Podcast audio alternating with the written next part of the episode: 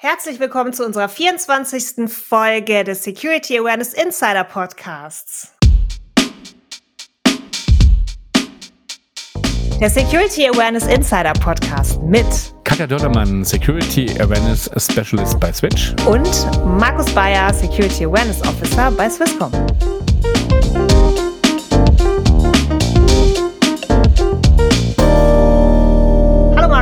Hallo, liebe Katja und hallo, liebe Zuhörerinnen und Zuhörer. Ja, Mensch, die 24. Folge schon. Heute mal ein ganz schräges Thema. Heute wird es kritisch. Heute wird es kritisch. es geht um kritische Infrastruktur, Industrial IoT, Prozessautomatisierung, OT. Wir haben äh, so ein bisschen, man könnte fast sagen, Prominenz da. Ja, total. Oder? Wir haben dabei einmal, und den darf ich vorstellen, nämlich Manuel Honkhase Atuk alias Honkhase, also habe ich ja schon gesagt, ne? Ähm, und ich, ich, ich, musste mir auch, ich musste mir auch sagen lassen, er reagiert sowieso nur auf Honkhase. Also Honkhase ist Diplom-Informatiker, Master of Science in Applied IT Security, Krypto und Ingenieur. Cool. Also so voll der Nerd. Honkhase ist auch seit weit über 23 Jahren in Informationssicherheit tätig also auch älter als ich.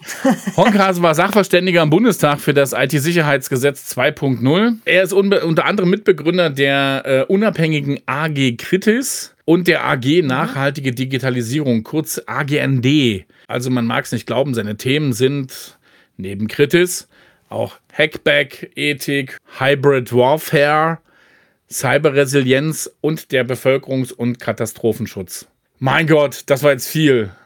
Wen hast das du denn viel. auf deiner Seite noch? Dazu haben wir noch da heute die Marina Mamusha Krotofil. Freue ich mich sehr. Äh, Marina hat einen Master of Science in Telekommunikation, einen Master of Science in Informations- und Kommunikationssystem und einen MBA in Technologiemanagement. Weiterhin ist sie Cybersicherheitsexperte mit mehr als zwölf Jahren praktischer Erfahrung in der Sicherung von kritischen Infrastrukturen. Da sieht man die Gemeinsamkeit. Industriellen Steuerungssystemen und das industrielle Internet Internet der Dinge, also IoT auch hier. Sie leitete zahlreiche technische Projekte, führte die auch aus auf der ganzen Welt in mehreren industriellen Bereichen, hat also mega viel Erfahrung, ist außerdem noch erfahrene Sicherheitsforscherin, die zahlreiche neuartige Angriffsvektoren und Ausnusstechniken und neuartige Verteidigungsmethoden erforscht und erforschte. Sie ist auch noch eine regelmäßige Rednerin auf den führenden Konferenzbühnen weltweit und wird häufig als Gutachterin für akademische Manuskripte und Förderanträge eingesetzt. Und auf der Black Hat leitet Marina auch noch den Track Cyber Physical Systems. Meine Güte. Erstmal Hallo, ihr beiden. Hallo. Hallo. Schön, dass ihr da seid. Klären wir das Wichtigste zuerst. Manuel, wie nennen wir dich? Ja, genau so Manuel, nicht, Manu, ey. Honkhase, Hase. Honkhase, bitte, Herr Hase, Hase oder wie Marina sagt, Shut up, Hase. okay, dann ich nehme Herr Hase. Ich finde Herr Hase okay. gut. Deal. Woher kennt ihr euch denn? Honkase, genau. Marina. Erzähl mal kurz, wie kommt, wie, warum seid ihr zusammen heute? Weil wir ein Dreamteam sind. Was ist das denn für eine Frage? Was? Woher kennen wir uns, Marina? Ich denke, das war erst, zum ersten Mal haben wir bei Bullet, äh, bei äh, Volker getroffen, also auf der Konferenz. Genau, also 2018, seit dem Jahr sind wir sehr gut befreundet, kann man sagen. Yes, das ist die Auszeichnung. Endlich hat sie es gesagt vor Leuten mit Zeugen. Geil. So. Das ist so ein bisschen wie wenn zwei sich das erste Mal die ersten zwei Dates hinter sich haben und sagen: Ja, Schatz, frisch wir, wir, daten, wir, wir, daten uns andauernd und ich habe sie auch furchtbar lieb. Ich weiß nur nie, ob sie ja. mich zurückliebt oder hasst. Das ist so eine, so eine irre Liebe. Wir beide lieben kritische Infrastrukturen, Prozessautomatisierung. Was macht euch denn zu einem guten Team, Marina? Also zum Beispiel, was kann man sagen? Zum Beispiel Manuel setzt sich wirklich stark für die Notwendigkeit der Sicherheit ein. Und ähm, also zum Beispiel bei Bundestag und so weiter für die Ethik und für die Notwendigkeit für Cybersicherheit, vor allem in kritischen Infrastrukturen. Und ich arbeite dann in der Industrie und setze die Sicherheitskontrollen so um, dass sie technisch wirksam sind und wirtschaftlich gerechtig sind. Also ich darf umsetzen, für was ja, Manuel setzt sich für ein. Also Theorie, Praxis. Na, auch, auch Informatik und Ingenieurswissenschaft. Ne? Wir, wir mhm. verheiraten ja sozusagen beides ineinander oder auch Safety und Security, also IT-Security. Im Deutschen mhm. ist es ja ein Arbeitsschutz oder so äh, als mhm. Safety und äh, in der Prozessautomatisierung oder in den kritischen Infrastrukturen ist es eben nicht nur Safety, sondern auch IT-Security und das ist üblicherweise eher so dieses Informatiker versus äh, Ingenieure und wir sind ja beide beides und verstehen äh, beide, beide Welten sozusagen. Aber da sind wir ja gerade wieder so beim Thema kritische Infrastrukturen Kritis. Wir haben dieses Wort Kritis jetzt schon öfters mhm. in den mhm. Mund genommen, auch mit der unabhängigen AG Kritis. Ich gehe mal davon aus, nicht jeder Zuhörer und nicht jede Zuhörerin ja. weiß, was hinter dem Wort Kritis steckt. Äh, Honkase, Gib mir mal eine kurze, knackige Definition. Was ist Kritis? Nicht jeder weiß vielleicht, was Kritis ist, aber jeder nutzt es definitiv. Äh, denn äh, für eine Gesellschaft ohne Strom oder Trinkwasser oder so, das wäre halt undenkbar. Ne?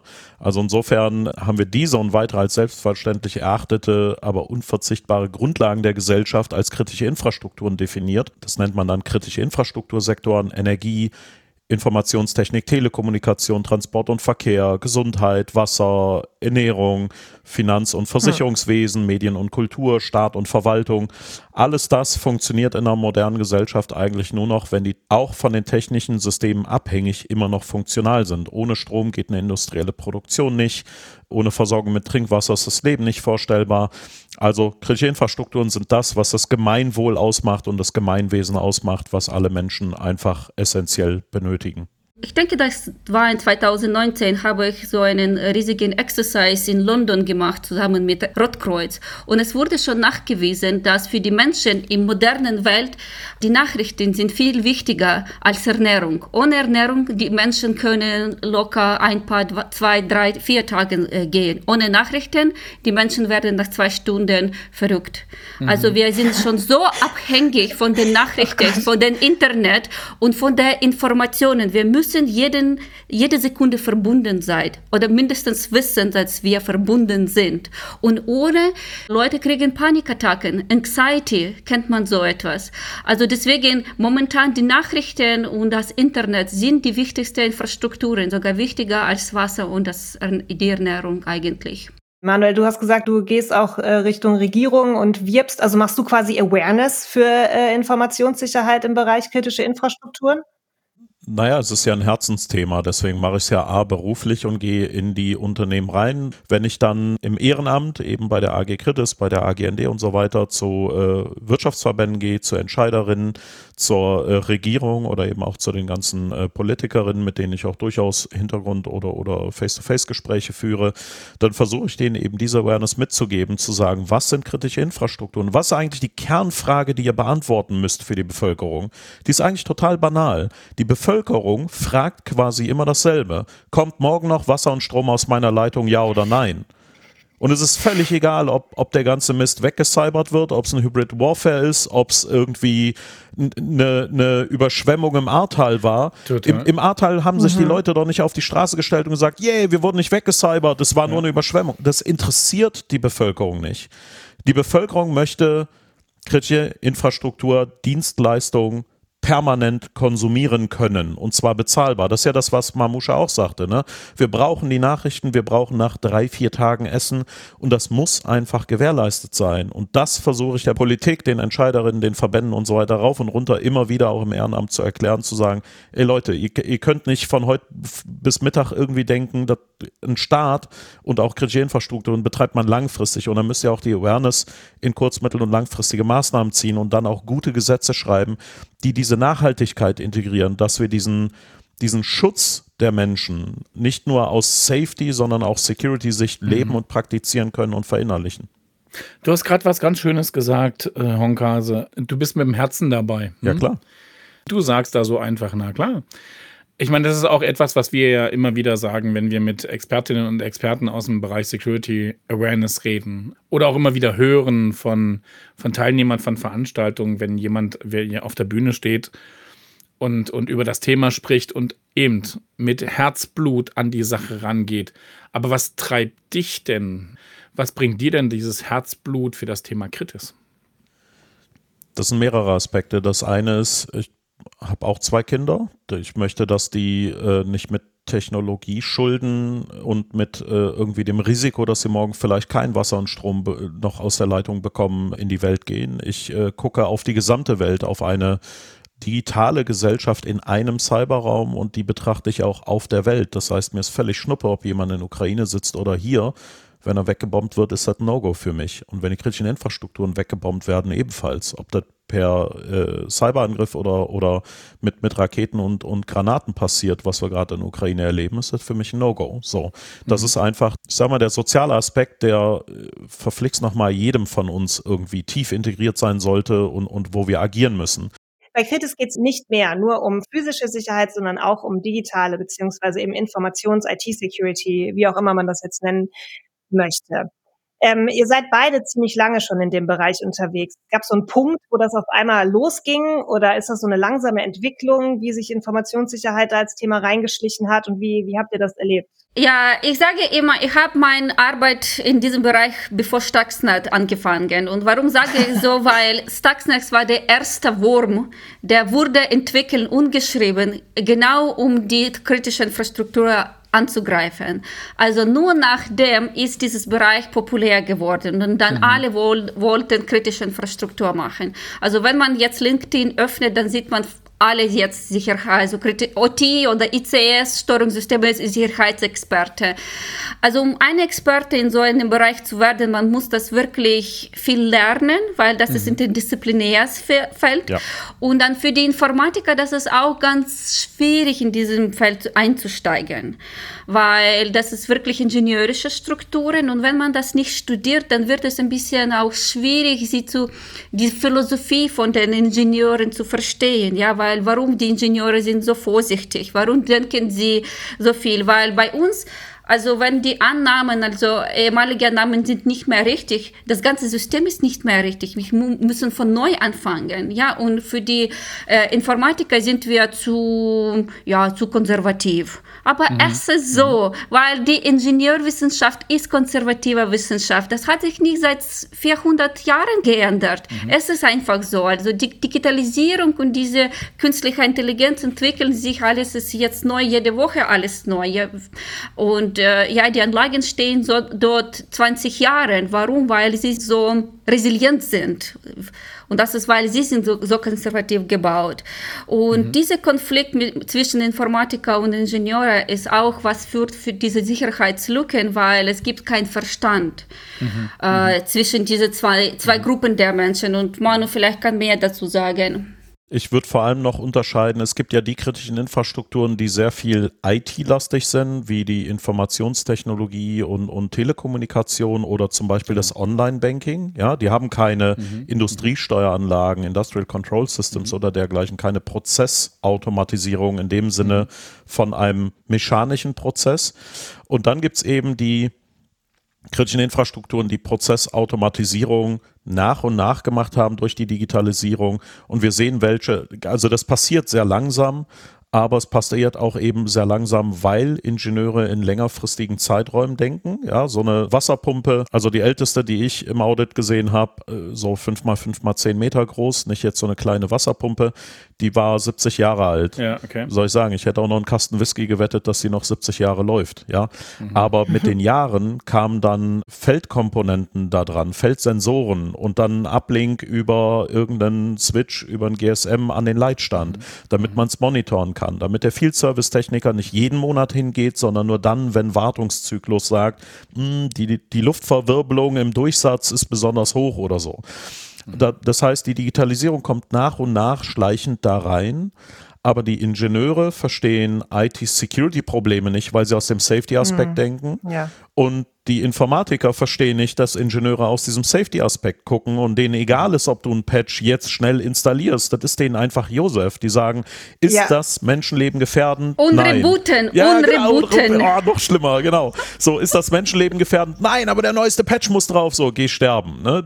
Also Klar, aber äh, wenn, und das ist der Punkt, wenn dann sozusagen den Patch nicht zu installieren am Ende ein Safety-Aspekt bedrohen kann, was dann aber auch ein Ingenieur nicht sofort versteht, manchmal auch Informatiker nicht, dann sind wir wieder bei Menschenschutz und Riskieren von Menschenleben. Und da müssen beide Disziplinen, und das war ja auch, was Mamuscha sagte, ne, interdisziplinäres Thema, mhm. zusammenarbeiten und verstehen. Mhm. Das Auftreffen von Ingenieuren und Informatikerinnen ist, ist eine unterschiedliche Welt, unterschiedliche Philosophie, unterschiedliche Disziplinen, aber es muss einen Konsens geben, weil die IT-Security immer mehr in die Safety reingeht und wir nicht mehr sagen können, IT-Security ist nur noch so Asset-Absicherung. Es ist inzwischen auch Menschenschutz. Also ist es so ein bisschen so, dass man sagen kann, dass Safety und Security sich so ein bisschen konkurrenzieren? Wie du das gerade gesagt hast? Nein, sie, sie gehen eine Symbiose ein, die du nicht mehr verhindern kannst. Sie müssten, ja. Nee, sie werden eine eingehen, ob du willst oder nicht. Ja, ja, klar, klar. Aber das ist ja genau, das ist ja genau, glaube ich, noch der, der Haken, dass das eben nicht überall äh, so ist. Ne? Also ja, doch, es, das ist schon öfter so. Und der Punkt ist halt, viele Leute sagen auch, ey, dann machen wir in kritischen Infrastrukturen keinen Online und keine Digitalisierung, dann haben wir unsere Ruhe. Und dann sagst du, ja klar, und wie funktioniert GSM Mobilfunk und wie ja, funktioniert ja. Online-Banking und wie steuern wir ein europaweites Enzo-E-Übertragungsnetz, in dem du anrufst beim anderen und sagst, kannst du mal das Kraftwerk hochfahren? Äh, so funktioniert das nicht. Ne? Ja. Wir, wir müssen digitalisieren, aber wir müssen nicht schnell oder langsam digitalisieren, sondern wir müssen, wir müssen sicher digitalisieren, Sinnvoll. so dass der Menschenschutz die Hoheit hat. Und das ist etwas, was Informatiker fast nie verstehen und sagen, ey, wir müssen sicher patchen. So, nee, wir müssen den Mensch in Vordergrund. Also das ist tun. jetzt ja eine Lanze brechen für das ganze physische Sicherheitsthema. Ja. Ne? Also das ist ja im, ich, ich mache es mal andersrum, man hat sehr häufig in der Informationssicherheit so das Gefühl, dass die physischen Sicherheitskollegen sich schwer tun, in diese logische Welt reinzugucken. Du sagst es genau umgedreht. Du sagst, ja, aber äh, vor allen Dingen müssen sich auch die logischen, die Leute aus der logischen Welt in die physische reindenken, damit man die Prozesse versteht. Also es gibt ja beides, ne? Die, die physischen, ja, die sich in die logische Welt nicht reindenken, weil sie sagen, was für ein Schwachsinn, wenn ich hier ein Ticket am Wochenende erst am Montag bearbeite, ey, ich habe hier genau 60 Sekunden Zeit. Danach habe ich einen Überdruck mhm. in der Leitung und dann bricht das. Und dann haben wir hier den fucking GAU am Start. Was, was heißt denn hier, ich warte bis Montag? Und dann kommt ein Informatiker mhm. um die Ecke oder ne, einer, einer dieser Pseudo-Security-Menschen und sagt, ja, aber, aber wir haben, äh, also äh, normalerweise entdecken wir einen Fail so alle paar Wochen oder, äh, ne? Also das sind ganz andere Zeiträume zum Beispiel, wie die denken. Das ist einfach eine unterschiedliche Disziplin und Denkweise. Die Sicherheit und Betriebssicherheit, sie sind zeitlich getrennt, ja. weil erst gibt es Sicherheitsangriff und dann es gibt immer noch Betriebssicherheitsmaßnahmen. Mhm. Und sie sind öfter auch mechanisch und physisch. Ja. Und dann die kann man, Angreifer ist oft nicht zu überwinden. Vor dem, also ich komme aus der Ukraine, ich bin dort geboren und äh, gewachsen äh, und äh, also vor dem Krieg, ich habe zusammen mit der Regierung, mit der Betreiber der kritischen Infrastruktur, wir haben eine ganz ausführliche Analyse gemacht, welche äh, Angriffe sind, also Cyberangriffe aus, aus der Firma sind realistisch möglich und welche nicht. Und meistens waren nicht möglich. Warum? Weil es gibt immer mechanische, also technische, mhm. physische mhm. Sicherheit, die der Angreifer nicht aus der Ferne überwinden kann. Also das mhm. braucht man vielleicht Cyberangriff zusammen mit dem physikalischen Sabotage, aber eigentlich, ja, das ist zu komplex. Man braucht eine Bombe, ja, ja, eine Bombe und dann ist man fertig. Also deswegen, sie sind eigentlich zeitlich getrennt und deswegen haben wir diese Safety. Warum trennen wir auch diese, also Digitalisierung, ja, die Netzwerke und diese Safety-Systeme? Weil die Safety-Systeme müssen von der Hauptnetz getrennt werden, so dass wir noch äh, sie vertrauen können. Ja, aber wir haben ja genau das Problem, dass das jetzt immer mehr ineinander vermischt ich, und vermengt. Ich, ne? ich, ich wollte gerade sagen, das ist jetzt ja genau der Punkt, ähm, wo man ja vielleicht auch, ne, wenn man so unseren Podcasts folgt, man hört ja immer wieder das ganze Thema äh, human-centered oder äh, den, den so soziotechnische Systeme. Mhm. Wir dürfen, müssen den Mitarbeiter mitnehmen, müssen es ihm auch einfacher ja. machen. Wir müssen die Sicherheit aber auf das gleiche Niveau bringen.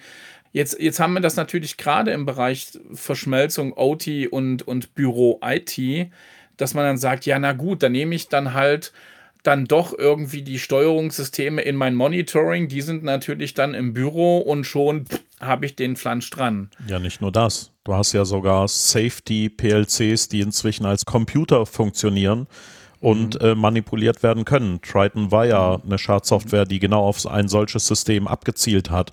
Aber, und das ist das, was Marina meinte mit diesem physische Sicherheit, du kannst einen Cyberangriff gegen ein solches System machen. Du kannst vielleicht dieses Safety-System kompromittieren. Aber wenn du ein Druckausgleichventil mechanisch gebaut hast in der Leitung, wo du den Überdruck vielleicht durch einen Cyberangriff provozieren kannst, tritt das Gas kontrolliert an der Sollbruchstelle Ventil, Überdruckausgleichventil mhm. aus. Mhm. Und du kannst so viel rumcybern, wie du willst. Du hast diese physische Safety-Komponente, die eben dafür sorgt, dass es nicht passiert. Aber wir gehen ja auch immer mehr diesen Weg, naja, dann kann man das Safety-PLC digitalisieren und das ist jetzt ein Computer. Ja. Jetzt kommt ja. ein Prozessleitsystem dahin, das ist ein Computer. Jetzt bauen wir vielleicht auch eine, einen Feldsensor hin, der eine Messtechnik in den Leitstand schiebt und schwupp hast du die Digitalisierung über die Hintertür drin und damit die Security in der Safety. Ne? Mhm.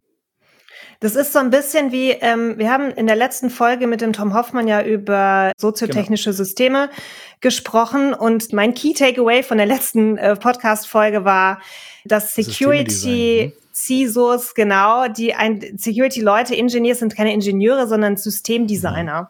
Es geht, Security muss immer individuell aufs Unternehmen, auf die Umgebung angepasst sein. Das ist das, was ich jetzt bei euch gerade auch vor allen Dingen raushöre, was so, weil Safety halt selber schon so viel sinnvolle Vorgaben hat, die einfach nicht abgeändert werden können, weil wenn man sie anpasst an ein anderes System, dann sterben genau, Menschen genau, oder gibt es ne? kein Wasser genau. oder keine Elektrizität. Mhm. Und vor allen Dingen auch für jemanden, der vielleicht erzählen möchte oder dem Management nahelegen möchte, wie wichtig Informationssicherheit ist, könnte man da ein paar Beispiele rausnehmen. Ich finde das ganz gut, einfach aus der kritischen Infrastruktur.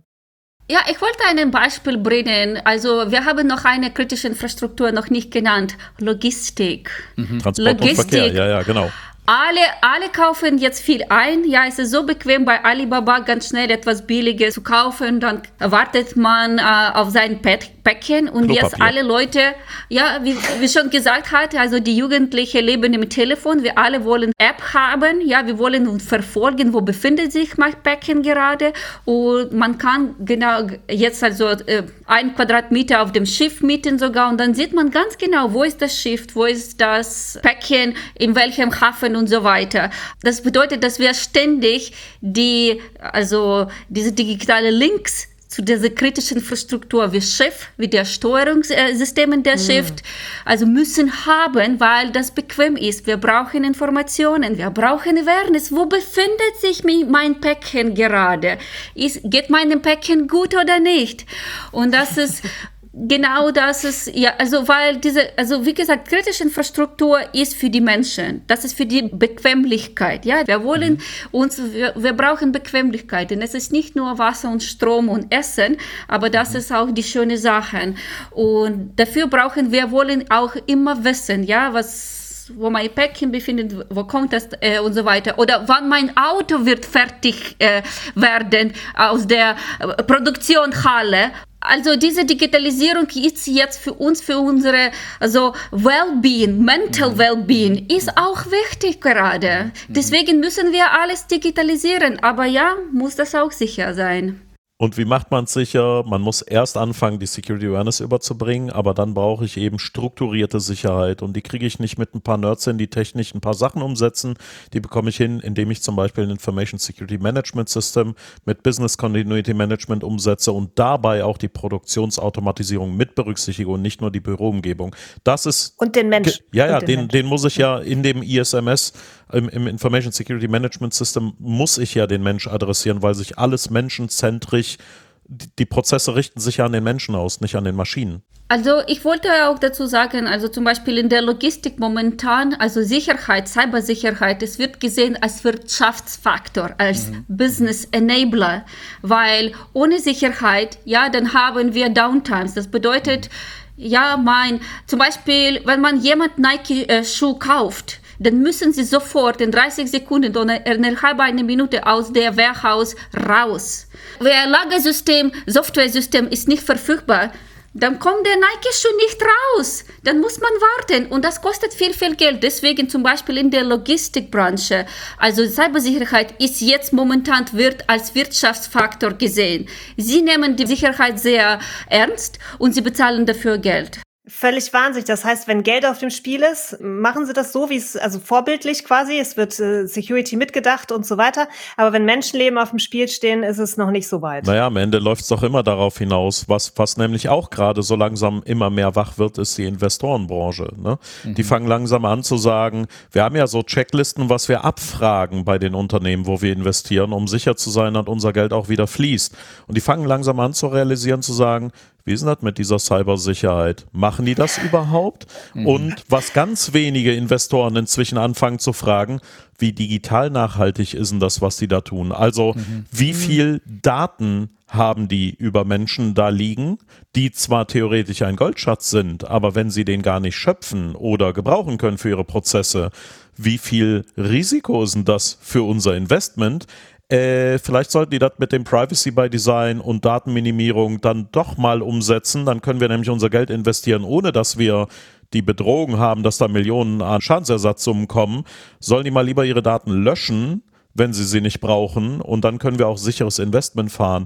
Das ist eine Umdenke, die ich total spannend finde bei den Investoren, weil sie so langsam kapieren, dass die Daten nicht nur eine Chance sind, sondern auch ein Riesenrisiko. Und deswegen einfach zweimal drüber nachdenken, welche Daten brauchst du? Und wenn du die nicht brauchst, ey, tu die da weg. Das ja, ist nicht gut genau. für uns. Aber da geht es auch wieder um Geld. Ne? Honkas, ich habe ne, hab noch eine Frage für hm. mich noch zum Verständnis. Du bist ja Mitbegründer der unabhängigen AG Kritis. Ja was macht die AG Kritis unabhängig? Und es gibt ja noch staatlich geführte UP Kritis Geschichten. Warum braucht es eine unabhängige AG Kritis?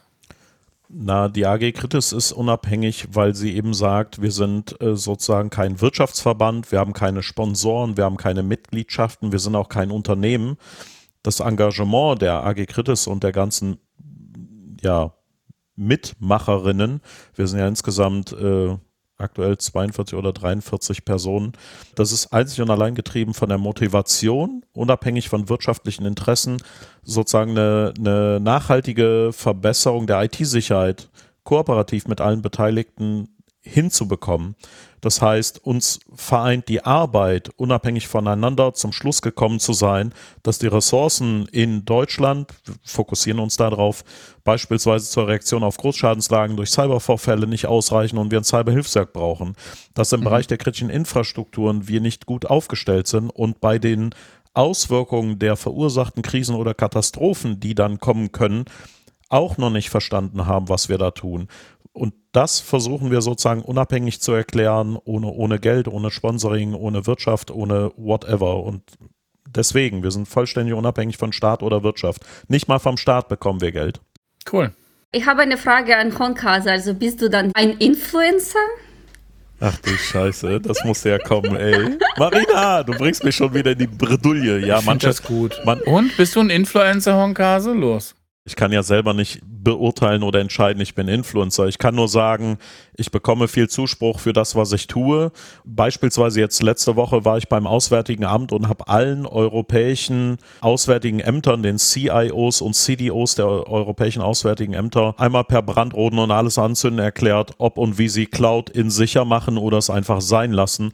Weil auch da, ne, Auswärtiges Amt heißt am Ende Bürgerinnendaten und Schutz der Menschen, der Bevölkerung. Sie können eben nicht wie ein Unternehmen sagen, ey, ist mir egal, ich akzeptiere das Risiko und wenn es kaputt geht, mache ich halt Insolvenz mhm. und ist mir, also so funktioniert es ja nicht bei einem Auswärtigen Amt. Und hab denen gesagt, ey Leute, so funktioniert es nicht. Und sie haben mich nicht nur gezielt eingeladen, deswegen, sie haben sich auch alle brav bedankt könnte man jetzt als Influencing bezeichnen, aber ich bezeichne es eher als das, was zufällig ein Verein benennt, Digital Courage. Ich habe eine Courage, äh, ein, ein, ich, ich fungiere so ein bisschen als Sprachrohr der Zivilgesellschaft und mache einfach die honkhasige Schnute laut auf und fackel alles ab, was nicht okay ist im Bereich Digitalisierung. Wir sitzen hier in einem Podcast und reden über Security Awareness. Wir sind alle ein bisschen Influencer. So, sollten wir auch alle sein, weil genau, wir einfach alle genau. mit, mit Herz an diesem Thema dran sind. Ne?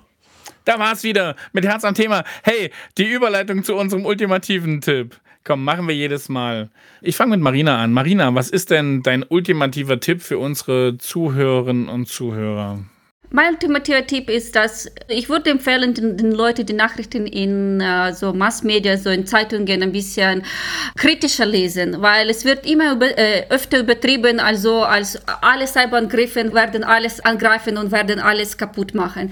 So einfach ist es nicht. Die Auswirkungen können sein und das ist, also das ist echte Gefahr, aber man muss das wirklich äh, mit kaltem Gehirn äh, beurteilen, also eigentlich was möglich und was möglich nicht. Also alle haben also auf massive Cyberangriffe an der, in der Ukraine gewartet, als ob alle diese äh, Raffinerien werden mit den Cyberangriffen zerstört und sie werden mit, mit Bomben zerstört. Und das ist so ist richtig, weil die solche Angriffe zu führen, durchzuführen, dauert viel Zeit und sie sind zu, zu, zu komplex und öfter nicht erfolgreich. Nicht alles ist so dramatisch, wie es geschrieben wird, aber trotzdem das Gefahr ist da und auch wenn es kleine Störungen zu fünf Minuten gibt, es ist nicht schön, ja, wollen wir nicht. Das bedeutet für diese äh, also ständige Service, ja, brauchen wir Cybersicherheit. Also dein, dein Tipp ist eher kühlen Kopf bewahren und mal quer zwischen den Zeilen lesen. Honka, so was genau. ist denn dein Tipp? Na, mein Tipp ist, äh, sich immer wieder bewusst zu machen, worum es eigentlich geht bei der Cybersicherheit und bei der Awareness am Ende geht es um die Menschen, die dahinter stehen, die Menschen, die den Job haben, die Menschen, die die Produktion äh, sozusagen in Empfang nehmen, die Dienstleistungen in Empfang nehmen und um die Bedrohungen, die auf die Menschen einwirken können. Also schlussendlich muss man sich klar machen, bei Information Security geht es am Ende um Menschenschutz. Selbst Verlust von Daten, wenn ich Information Security nicht ordentlich, ne, ISMS, BCM und so betreibe, können ja auch Daten abgegriffen und veröffentlicht werden. Das ist ein Privacy-Problem. Mhm. Das kann mhm. auch Menschen bedrohen, ne? ganz, mhm. ganz offensichtlich. Und äh, wenn wir eine schlechte, keine Ahnung, KI, Blockchain, sonst was Hype-Mist umsetzen, ohne eine entsprechende Informationssicherheit und die Awareness dazu zu schaffen, dann geht es um nichts weniger als den Menschenschutz in dem sozialen Miteinander und den Technologieschulden, die wir den kommenden Generationen verpassen. Also macht euch immer wieder bewusst, es geht um Menschenschutz und nicht um irgendwelche IT-Komponenten oder eine Konfiguration oder um irgendeinen Datensatz. Hinter jedem Datensatz stecken Menschen. Das finde ich gut. Hinter jedem Datensatz stecken Menschen. Also eben hier haben wir jetzt wieder den Fokus auf den Mitarbeitenden, den Fokus auf den Menschen. Das ist ein gutes Schlusswort. Danke, Honkase. Danke, Marina. Wart ihr da? Vielen Dank. Ganz, ganz spannend. Vielen Dank für die Einblicke. Danke für die Einladung. Genau, bis demnächst auf irgendeiner Konferenz. Genau. Wir sehen uns. Ich freue mich. Danke. Ciao. Ciao. Ciao.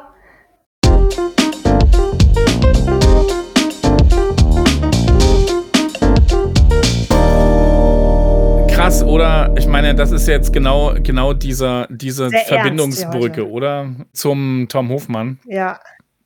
Und alles das, ja, was wir zu so. Zu allem, was wir auch ja, zur ersten Folge eigentlich auch. Na, Warum ist das natürlich. so kompliziert? Und, und, und eben, als äh, du mit der Idee kamst, äh, Honkhase und Marina einzuladen, dachte ich erst so, oh, sperriges Thema, so OT und IoT und äh, physische Sicherheit und aber ich meine, Sie haben einfach völlig recht. Und hier kommt ja wieder dieses Interdisziplinäre zum Tragen. Ich meine, wenn wir mhm. einfach mal miteinander reden ja. würden, wäre alles etwas einfacher. Und wenn wir uns aufeinander einstellen würden. Ha? So. Ja. ja. Äh, und ja, einfach in die andere Lebens, in die anderen Lebensrealitäten ja. mal einen Blick nehmen und die ja. ernst nehmen ja. und zu Rate ziehen, so quasi das, was Tom halt gesagt hat auch. Ja, es war ein sehr cooles Gespräch. Also ich freue mich, ähm, mit den beiden kann man ja auch sehr gut abends mal so zusammensitzen. Das ist, das ist gut zu wissen. ist, ist sehr, sehr cool. Apropos zusammensitzen, was steht bei dir so an? Ähm, bei mir steht jetzt, mein Söhnchen schreit. Ich muss ich müsste dem, bei mir steht jetzt Abendessen an. Das ist gut, Abendessen hat man auch so. Wir gehen jetzt essen zur Familie, auch das kritische ist ganz Infrastruktur, wichtig. die muss man ja, auch die eigene genau. kritische Infrastruktur muss man ja pflegen, gell? Es war so. schön wieder mit dir, Katja, bis auf ein nächstes Mal und ich freue mich, dich wieder bye mal zu sehen. Bis dann. Das war's vom Security Awareness Insider Podcast. Am Mikrofon heute Katja Dörlemann von der Switch und Markus Bayer von Swisscom. Ton Mike Bixel, den Jingle haben wir von Jakob Dont, Produktion bei Olli Schacher.